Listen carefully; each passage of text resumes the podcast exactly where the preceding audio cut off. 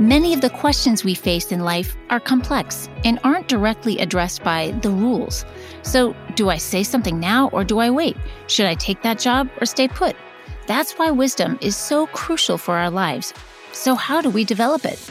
Today, join us as Tim Keller explores how we apply God's wisdom to the complexities of our lives. After you listen, we invite you to go online to gospelinlife.com and sign up for our email updates.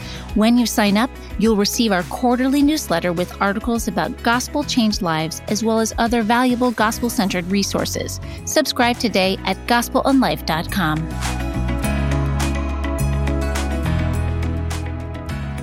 Tonight's reading comes from the book of Proverbs.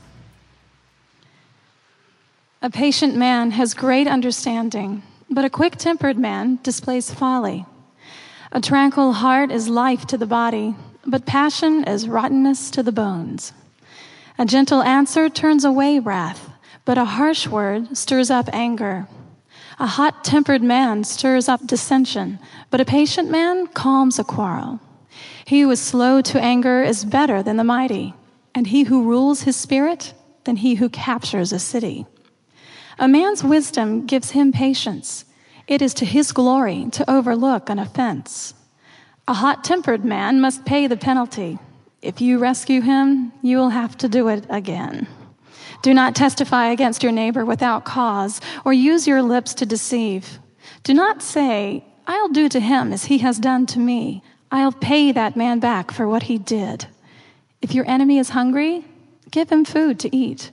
If he is thirsty, Give him water to drink. In doing this, you will heap burning coals on his head, and the Lord will reward you. This is God's word. We're looking at the book of Proverbs, looking at the subject of wisdom. What's wisdom? In uh, 1 Kings 3, Solomon prays for wisdom. And when he prays for wisdom, he defines it like this He says, God, give me a heart that can discern right from wrong.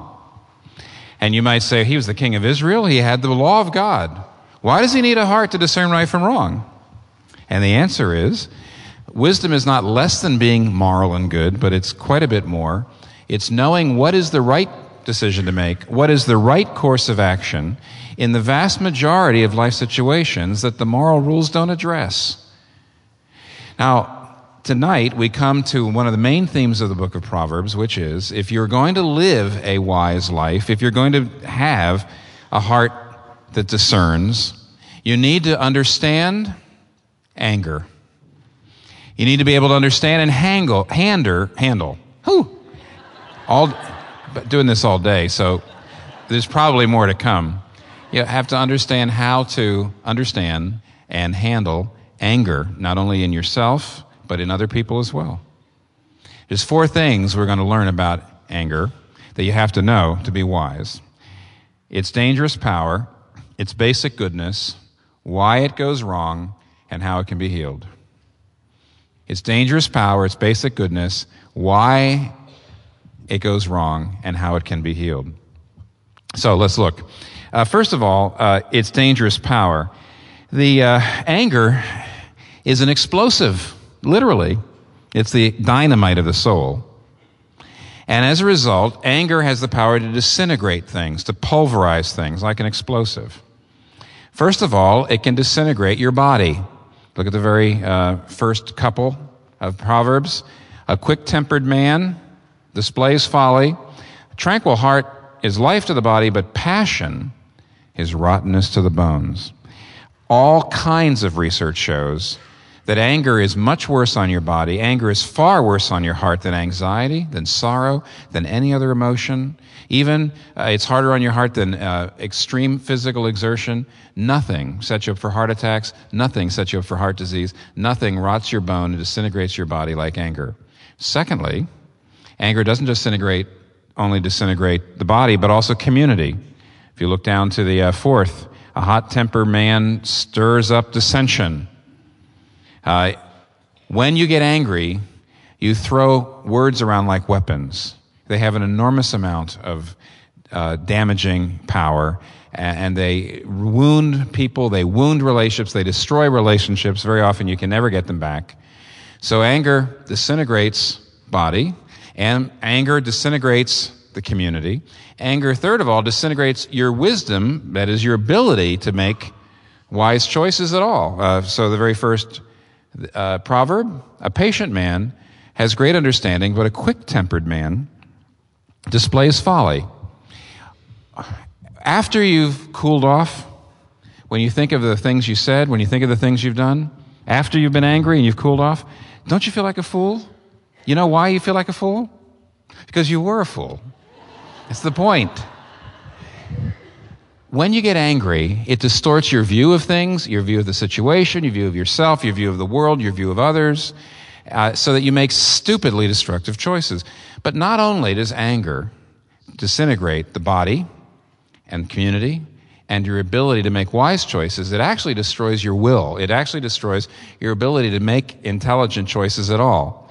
Uh, the last one to look at here would be uh, if you run down to the sixth proverb, a man's wisdom, pardon me, the seventh proverb, a hot tempered man must pay the penalty. If you rescue him, you will have to do it again and again and again. Of all the emotions, anger is the one most like an addictive substance. It's because anger leads you to denial. You can admit you're worried. You can admit you're sorrowful. You can admit everything but anger. Anger hides itself. Anger, like a like an addictive substance, leads you into denial. You say, "Oh, I'm not angry. I'm just uh, I'm just sticking up for myself. I'm just getting it off my chest. I'm I'm just an activist. I'm just looking out for justice. I'm just a direct speaker. I just I tell like it is. I rock the boat." Because you deny your anger, you can have anger, and the more angry you are, the more these problems, social and psychological problems, show up, and the more you have anger, and the problems that anger brings into your life, the broken relationships, etc., the more that happens, in order to keep up the fiction that you haven't induced these problems yourself, you have to be even more angry. You have to be angry at people who let this go wrong and people who do that. In order to stay in denial about how angry you are and how much your anger is that the root of your problems, you have to get even angrier. Anger becomes addictive. Here's a letter to a a newspaper counselor. Dear counselor, you told the mother of a three year old with anger problems to let him kick the furniture to get the anger out of his system. Well, my younger brother used to kick the furniture when he got mad. He's 32 years old now. He's still kicking the furniture, what's left of it, but he's also kicking his wife, the kids, and anything else that gets in his way. Last week he kicked a television out of a second story window. The window was closed at the time. Uh, that, came, that was quoted in a Psychology Today article that was uh, bringing out the fact that whereas 20 or 30 years ago in our culture there was a lot of emphasis on ventilating your anger and the best way to, uh, the most healthy thing is to express your anger, but more and more people are starting to see what the proverb says is right. And that is the more you are angry, the more you need to be angry, and the more you will be angry. You lose control. Do you see the destructive power the enormous destructive power, the ability to disintegrate things that anger has. But that's not all you need to see. Proverbs doesn't just tell us about it's a dangerous power. On the other hand, Proverbs says some astounding, the Bible says astoundingly positive things about uh, anger because according to the Bible, anger is basically a good thing. Notice in the very center of the list of Proverbs, you have uh, the fifth proverb here in our list he who is slow to anger is better than the mighty, and he who rules his spirit than he who captures a city.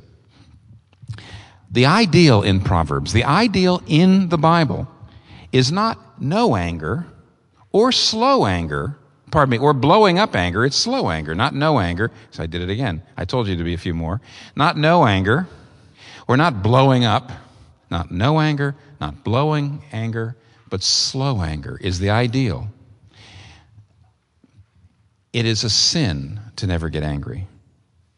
It's a sin to blow up with your anger.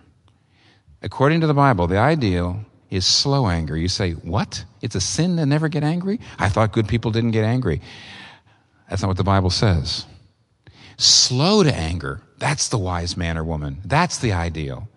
In Ephesians chapter 4, verse 26, Paul says, be angry, but sin not. What? Be angry. Not, he doesn't say, well, some people are going to be angry eventually, but if so, try to minimize the damage. It's an imperative. Not, you will be angry. We should be angry sometimes. Be angry, but sin not. John Chrysostom, an early Christian preacher, summarized the biblical understanding of anger perfectly and shows how positive the biblical view of anger is. Listen, here's a perfect, per- perfect summary. He says, He that is angry without cause sins. But he who is not angry when there is cause sins. For unreasonable patience is the hotbed of many vices. That is really weird. Not no anger and not blow anger, but slow anger. Because no anger and blow anger are sins. Slow anger is the way to be. Why? Because that's how God is. Slow to anger, which is the mark of the wise person here, is an attribute of God. The Bible again and again says God is slow to anger. In fact, when Moses meets God on the mountain of Sinai in Exodus 34, and Moses says, Show me your glory. Tell me the essence of who you are. God says, I will declare my name for you. And you know what he says? He says, I am the Lord, slow to anger. That's my glory. I get angry, but I'm slow about it. Now, a lot of modern New Yorkers have a lot of trouble here, a whole lot of trouble. They say, I believe in a God of love, not a God who gets angry. But if you have a God who never gets angry, you can't have a God of love because if you never, ever get angry about anything, you don't love anything. Because if you love and you see the thing you love threatened, you be, you're angry. If you're indifferent, you're not in love. Yeah, Becky Pippert puts it perfectly when she says, Think how we feel when we see someone we love ravaged by unwise actions or relationships. Do we respond with benign tolerance as we might toward strangers? Far from it. Anger isn't the opposite of love.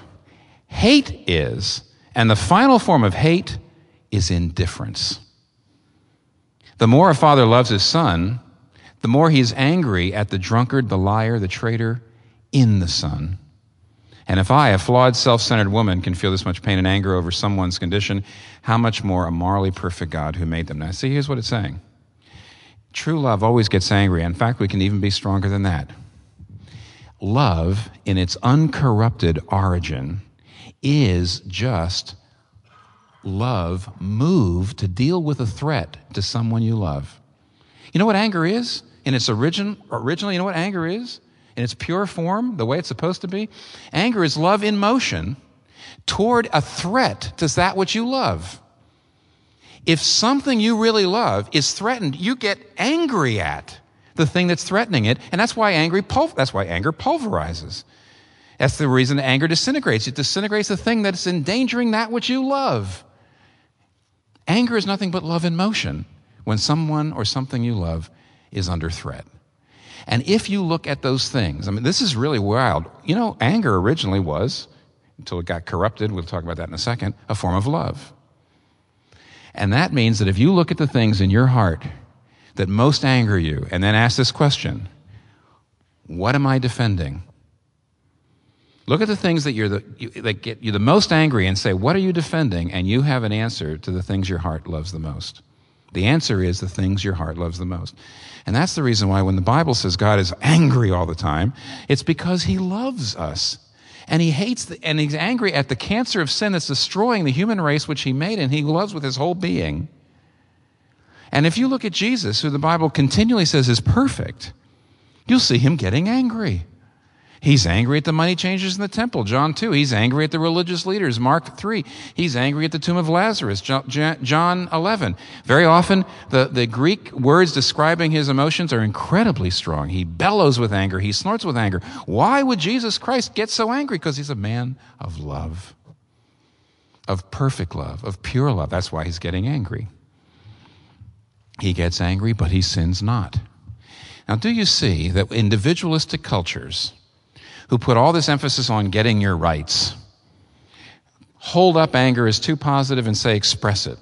and moral traditional cultures that some of you are from, where all the emphasis is not on the individual, but on the family and on, on doing the right thing and on the tribe and on the clan, they make you suppress the anger. Anger is seen as a very negative thing. Good people don't get angry. The Bible has nothing to do with either of those kinds of cultures. The Bible has a unique approach.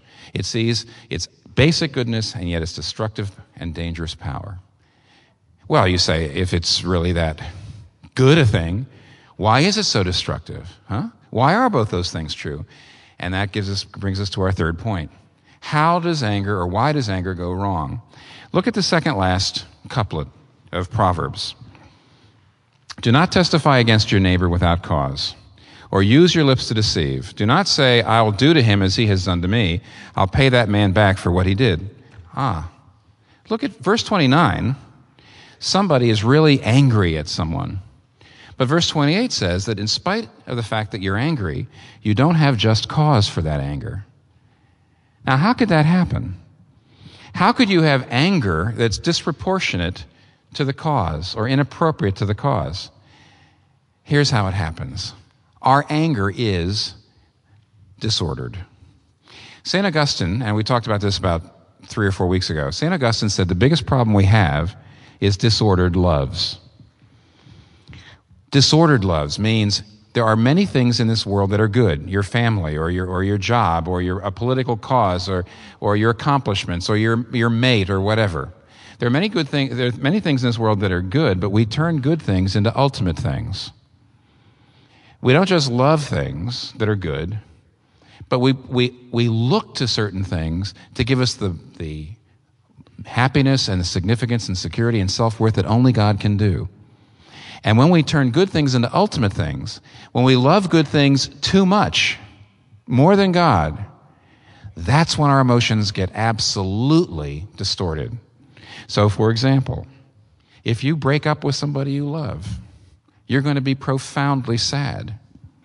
But if when you break up with somebody you love, you try to kill yourself, what's happened is you've turned that good thing into an ultimate thing. You've turned the person or your need for sexual affection from the other gender into an absolute. You've got to have it. That's the only way you'll be happy. And when that happens, when you turn a good thing into an ultimate thing, when you love something and look to something in a way you should only look to God, that's when your emotions are totally off over the top. That's when they're completely uh, uh, magnified and completely uncontrollable. They're completely disproportionate. That's what happens. Now, let's apply this to anger.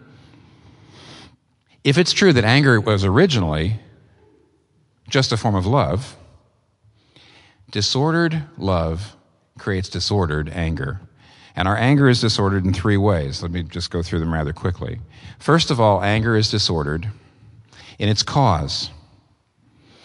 Uh, why is it that we get so much more angry if we're, if we're snubbed? We get so much more angry about a snub than we are about the injustice to a group of people in another part of the world or the city. Why? Well, St. Augustine says it's disordered love. See, there's nothing wrong with being ticked, getting angry to a degree, if somebody slights your reputation. But why are you 10 times, 100 times more angry about it than some horrible, violent injustice being done to people in another part of the world? You know why? St. Augustine said, here's why. Because you may believe in God, but if God's love is an abstraction, if what you're really looking for for your significance and security is people's approval or a good reputation or status or something like that, then when anything gets between you and the thing that you have to have, you become implacably angry. You have to have it. You go, you're, you're over the top. So you can't shrug it off. And as a result, our causes, we get angry over causes that there's certain things that get, make us incredibly angry when the cause really would be warranting only a little bit of anger. And there are other causes that, for which we ought to be incredibly angry, but because of our selfishness and our pride and our ego and our disordered loves, we're hardly angry at all. Secondly, therefore, our anger is not only distorted in terms of its cause, it's distorted in terms of its, uh, its proportion. It's always over the top, uncontrollable. And thirdly, it's disordered with regard to its goal. Loving anger always seeks to do a surgical strike on the evil. If you love, really truly love, say, your teenage or your adult child, and you see them being an idiot, You want to destroy the idiocy, not the child. You want to destroy the fool in the child, not the child. Right? That's ordered love. That's, that's good. I mean, that's, that's anger the way it should be. But in disordered anger, you don't go after the problem, you go after the person. You don't just want to rest, do restitution and justice, you want vengeance. You don't just do a surgical strike, you slash and burn. And see, there's levels to our disorder. There's levels to it. What do I mean by levels? Well, what I mean is, at the level one, there's things that just bug us every day, things that make us angry. Level two, there are things, there are betrayals and injustices and letdowns that we haven't forgotten. We haven't forgotten them. We haven't been able to totally forgive them. And you know what? Level two leads to more level one anger. If you're a man and a woman has wronged you and you haven't totally forgiven that woman, you're going to be more quick to be angry when other, at other women. You're going to be quicker to take slights from women than men. If you are a member of a particular race or class and you were wronged by a person in another race or class and you haven't totally forgiven, that creates an anger level. Level two, it's under the surface that it makes you more prone to take slights and offense and get angry at people of that race or that class.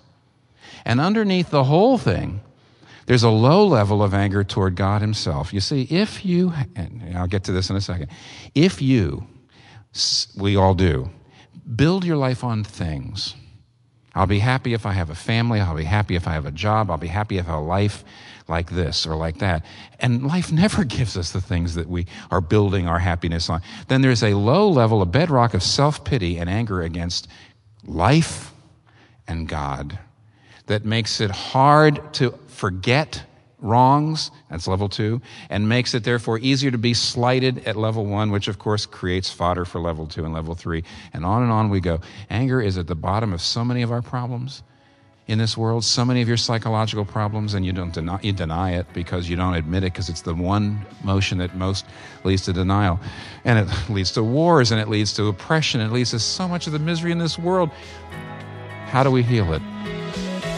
In the midst of life's uncertainties, where do you turn for wisdom? The book of Proverbs is filled with wisdom to help guide us in all aspects of life.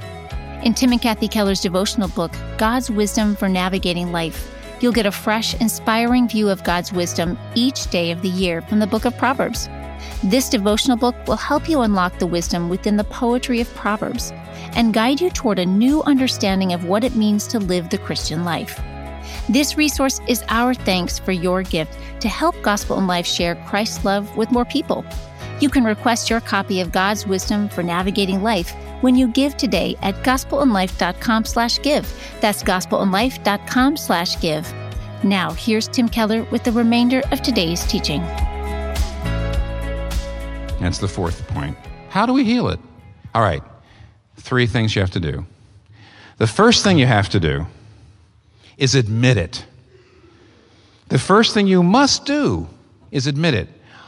All of the Proverbs that say, a wise man or woman is not no anger or blow anger, but slow anger. Well, the, the key to being angry well, that's what slow anger is. Being angry smart, being angry, and using your anger well. Being angry well is you have to be, you have to own your anger. You have to admit your anger. You have to be in touch with your anger. You have to know how angry you are. It's absolutely critical. Let me tell you what happens if you will not admit your anger, if you disguise it from yourself, if you de- deny it, if you hide it. When someone wrongs you, you come after them, and here's what you say You deserve anger, but I'm not angry. Now, you know what you're really doing? Well, here's what's going on I'm not angry. You're saying, You deserve anger, but I'm above you. You know, I'm too far above you to let you make me mad. But you, so, of course, you really are angry because you're just, you're just punishing them, you're making them feel bad. But do you know that even if you're the victim, even if you have been wronged, to even admit you're angry is an act of vulnerability, isn't it? It's an act of weakness. To come to somebody and say, You made me angry, even if they're completely in the wrong, gives the possibility of reconciliation because you're admitting your weakness and then they can admit their weakness. But no, not if you won't admit or own your anger. If you just criticize people and you will not own up to your anger, you not only destroy the ability to reconcile, But meanwhile, you're feeding your level two. You are being angry. You're creating a root of bitterness, but roots become shoots, become trees, become forests. And if you will not admit your anger, you will be utterly controlled by it. The second thing you have to do, besides admitting your anger, is analyze it. And what do I mean by analyze? Well, uh, we've already talked about this, but it's absolutely critical. Notice the second last uh, couplet. Do not say, quote, I'll do to him as he has done to me. I'll pay that man back for what he did. Now, who's this person talking to? Do not say, say to who? That's self talk. And here's the implication of this verse what makes you angry is not what's happened to you, but what you tell yourself about what's happened to you. What makes you angry is not what you've lost, but what you say to yourself that means. It's not that somebody is holding something away from you that makes you angry. It's if you say, I've got to have that, I've got to have that, or my life is a ruin. See, your anger comes from what you believe, not from what people are doing to you. You've got to know that. Remember, let, here's the analysis. Here's the analysis word. Whenever you get angry, say, What is this big thing that's so important to me that I'm defending? What is this big thing that is so important to me that I'm willing to clobber everybody around me so I get it rather than lose it?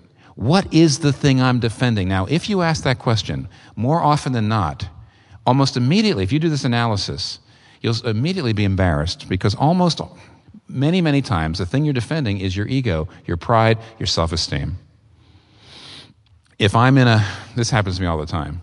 If, if I'm running into a restaurant, I only have 20 minutes to eat, and the waitress is slow, and I'm getting so mad Stop, stop, analyze. What is this big thing I'm defending? Remember, I said anger is defending something you love. What is it that you love so much? Well, here's what I love so much I didn't plan enough time in the day to have enough time to eat. And so if I happen to get served and out of there in 20 minutes, then I won't look foolish to everybody else. But the fact is, I'm afraid of how I'm going to look. I'm afraid it's going to come out that I really didn't plan my day very well. And therefore, I'm mad at her. But I'm what am I defending? I'm defending my ego. I'm defending me. There's a place in the book of Jeremiah, there's a, there's a place where God says, Seekest thou great things for thyself? Seek them not. Use that on yourself in times like that. By the way, it only for me, it only works in King James English. but it does. Because what you do is, what you're doing is you're ordering your love in a way. You're saying, look, at, I, I, why do I love that so much? Why is that so important that I look bad? That I don't look bad. That people realize, okay, I'm late. The reason I'm late was I didn't leave enough time. It's my fault. I'm sorry. Egg on my face. Why am I mad at her? Because I don't want to say that. And what you do as soon as you say, Seekest thou great things for thyself, seek them not, your anger gets handleable. But sometimes to ask that analysis question is a lot more complicated because it can take you to the very roots of your life and your soul. If you say, I'm angry. Why am I angry? What is the big thing I'm defending? Sometimes it can take you to the roots of your soul. An example of this, which I used just three weeks ago, but it's still too good an example not to use. You remember I said there were two women I counseled once. They both had teenage sons. They both had husbands who were being lousy fathers. Because of the lousy fathering, the children were, the sons were starting to get in trouble with the law. Both the wives were really mad at their husbands. I counseled them to forgive. And the wife who had the worst husband did. And the wife who didn't have a husband who was really nearly that bad couldn't do it. Why? Because for her, the most important thing in her entire life was her son's love. If her son loved her, then everything was fine. If her son didn't love her, she didn't even want to live. She believed in God, but God's love was an abstract concept. And because this was something she had to have to even live, she had she was implacably, irresolvably angry at anything that would come between her and her son's love. She couldn't possibly ever get over her anger. Her anger was going to control her the rest of her life. She would have to destroy anything that got in her way. Why? Until she recognized her disordered love. She couldn't deal with a disordered anger. Until God's love for her was at least as important as her son's love, there was no way she was going to get control of her anger. No way. So you have to admit it, you have to analyze it, but thirdly, you have to transform it. Chapter 15, verse 1, the third proverb. A gentle answer turns away wrath. If someone comes up to you with a harsh word, respond gently. And look at the last two verses. If you have an enemy, feed him. If he's thirsty, give him drink. Now, of all the wisdom literature of the ancient world, this is over the top. There was Egyptian and Sumerian, there was a lot of other parts of the world that had wisdom literature, and they all talked about self control, but this is beyond self control.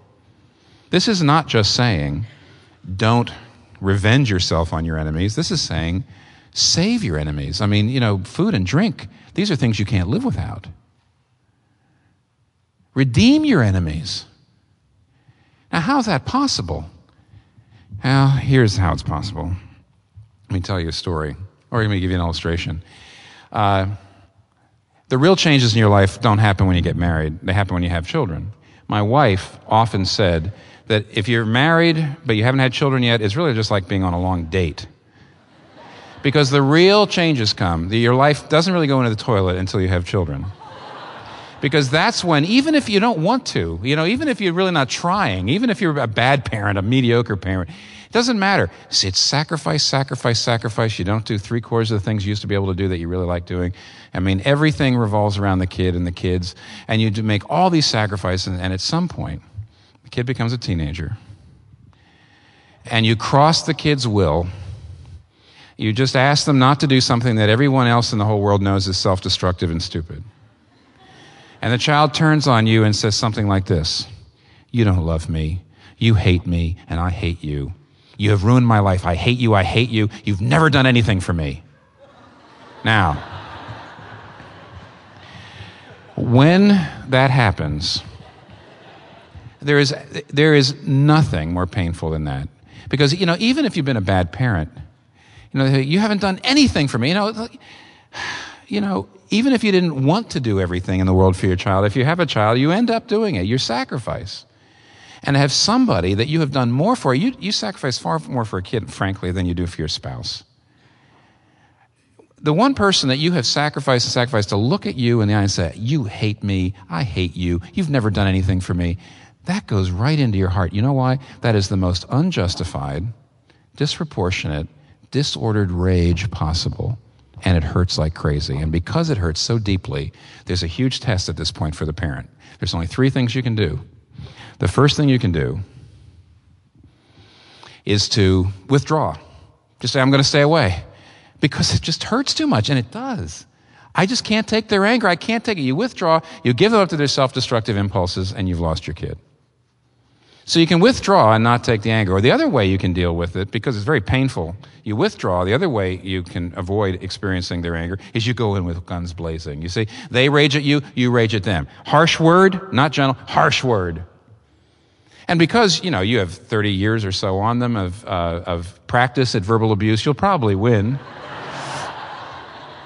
you'll probably win. They call you something, you call them. They hate you, I hate you too. You know, you just, and so that's another way to, that's another way to keep from the, the pain of the, of the dis, disordered rage.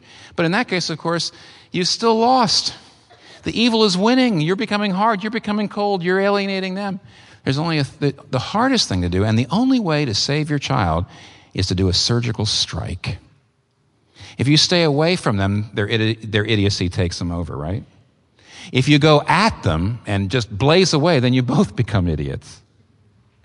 But the way to do a surgical strike, the way to target not the person, but the problem, not the person, not the idiot, but the idiocy, is you have to come in close and say, I'm going to insist gently on the truth. This is the way it is. This is what I'm going to tell you. This is how I'm going to. You have to come close. You have to insist on the truth. And you have to just absorb their anger without paying back. And if you do that, if you don't withdraw, you don't come in with guns blazing, but you just say very calmly, insisting on the truth, very gently, insisting on the truth, this is how it's going to be. I know you're angry. I know you're upset, but this is just what we're going to do, and this is how it's going to be. And if you, if you just absorb the pain of their disordered rage without paying back, you can save your child. In fact, this happens all the time. Parents who cannot take the rage of their disordered rage of their children are not fit to be parents.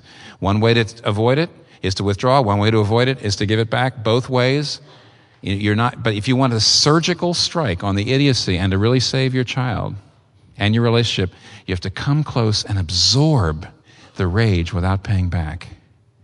You can be mad, mad at the idiot in the kid. It's the only way to save the kid. Now, do you realize what God has done? We are mad at Him. You don't want to admit you're mad at God, but that's right because people in, in anger always deny it. We want this and we want that and we wanted this and we want that, and God hasn't given it to us, and we are mad. We're in denial, but the proof that we are mad at Him, and it's the most unjustified, the most disordered, the most hurtful possible rage. But the proof that it's there was that when God became human, when He became vulnerable, when He became killable, we killed Him. When He got within our clutches, we, we took hold of Him. We took Him to the cross and we mocked Him. You say you're a king. You want to be a, you're going to be our king? We mocked Him, we beat Him, we tortured him, we reviled, and he did not revile again. What was he doing? He see, we were angry at God. God didn't withdraw, and he didn't come in guns blazing. He went to the cross. And on the cross, he told us the truth and absorbed our disordered rage without paying back. And he didn't just take our undeserved anger, he also took the anger we deserved. Remember, in the Garden of Gethsemane, he said, Take this cup from me. But no, okay, I'll drink the cup. What's the cup? Everywhere in the Old Testament, the cup is the cup of God's anger. His deserve, our deserved anger we deserve because we're ruining one another. On the cross, Jesus not only took the anger, our anger, which he did, not deserve, but he also took the anger that we deserved without paying back. The gentlest word Father, forgive them. They don't know what they're doing. If you see Jesus Christ taking our disordered rage at infinite cost to himself, then you see the ultimate surgical strike. The ultimate surgical strike. He loved the sinner and hated the sin. He forgave our sin so he could embrace the sinner the ultimate surgical strike. And if you are melted by the knowledge, stunned into silence by how he responded to our disordered rage, then when other people wrong you, you can do the same. You can say, hey, I've been wronged, but I wronged God. And at infinite cost, he responded with cosmic gentleness, and I can't do anything other than that. When you experience the ultimate surgical strike, loving the sinner and hating the sin, then you're going to be free to turn around and do it yourself. Your ego is changed. You know, the ego needs aren't there when you have the love of God. Now you say that's very impractical, that stuff that, you know, love the sinner, hate the sin. Oh, yeah, that's impractical. Oh, is it really?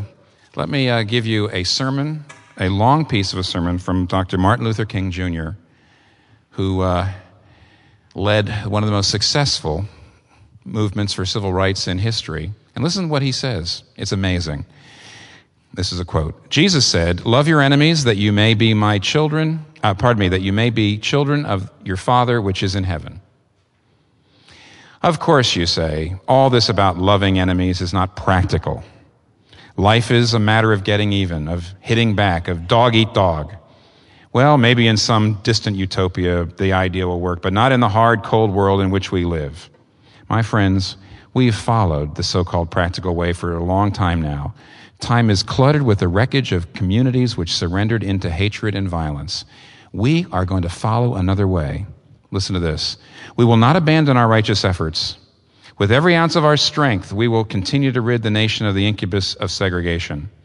But we will not, in the process, relinquish our privilege and our obligation to love. While abhorring segregation, we will love the segregationist. This is the only way to build the beloved community. To our most bitter opponents, we say, We shall meet your physical force with soul force.